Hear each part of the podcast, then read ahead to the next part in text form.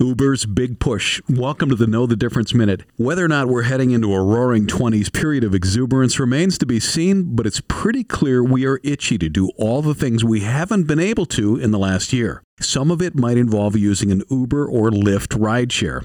The big question will Uber and Lyft be ready when we are? They have a long way to go. Uber drivers logging into the app for driving gigs was down 40% in first quarter 2021. A Lyft executive says rider demand is outstripping driver supply and re engaging drivers is as difficult. Uber is rolling out a $250 million recruitment and retainment campaign that includes bonuses and guaranteed pay back to the driver shortage, and you might have noticed this already. Passengers are seeing longer wait times and paying more because of surge pricing with less rideshare cars on the road. For Dave Spano, I'm Danny Clayton from Annex Wealth Management. That is your Know the Difference Minute.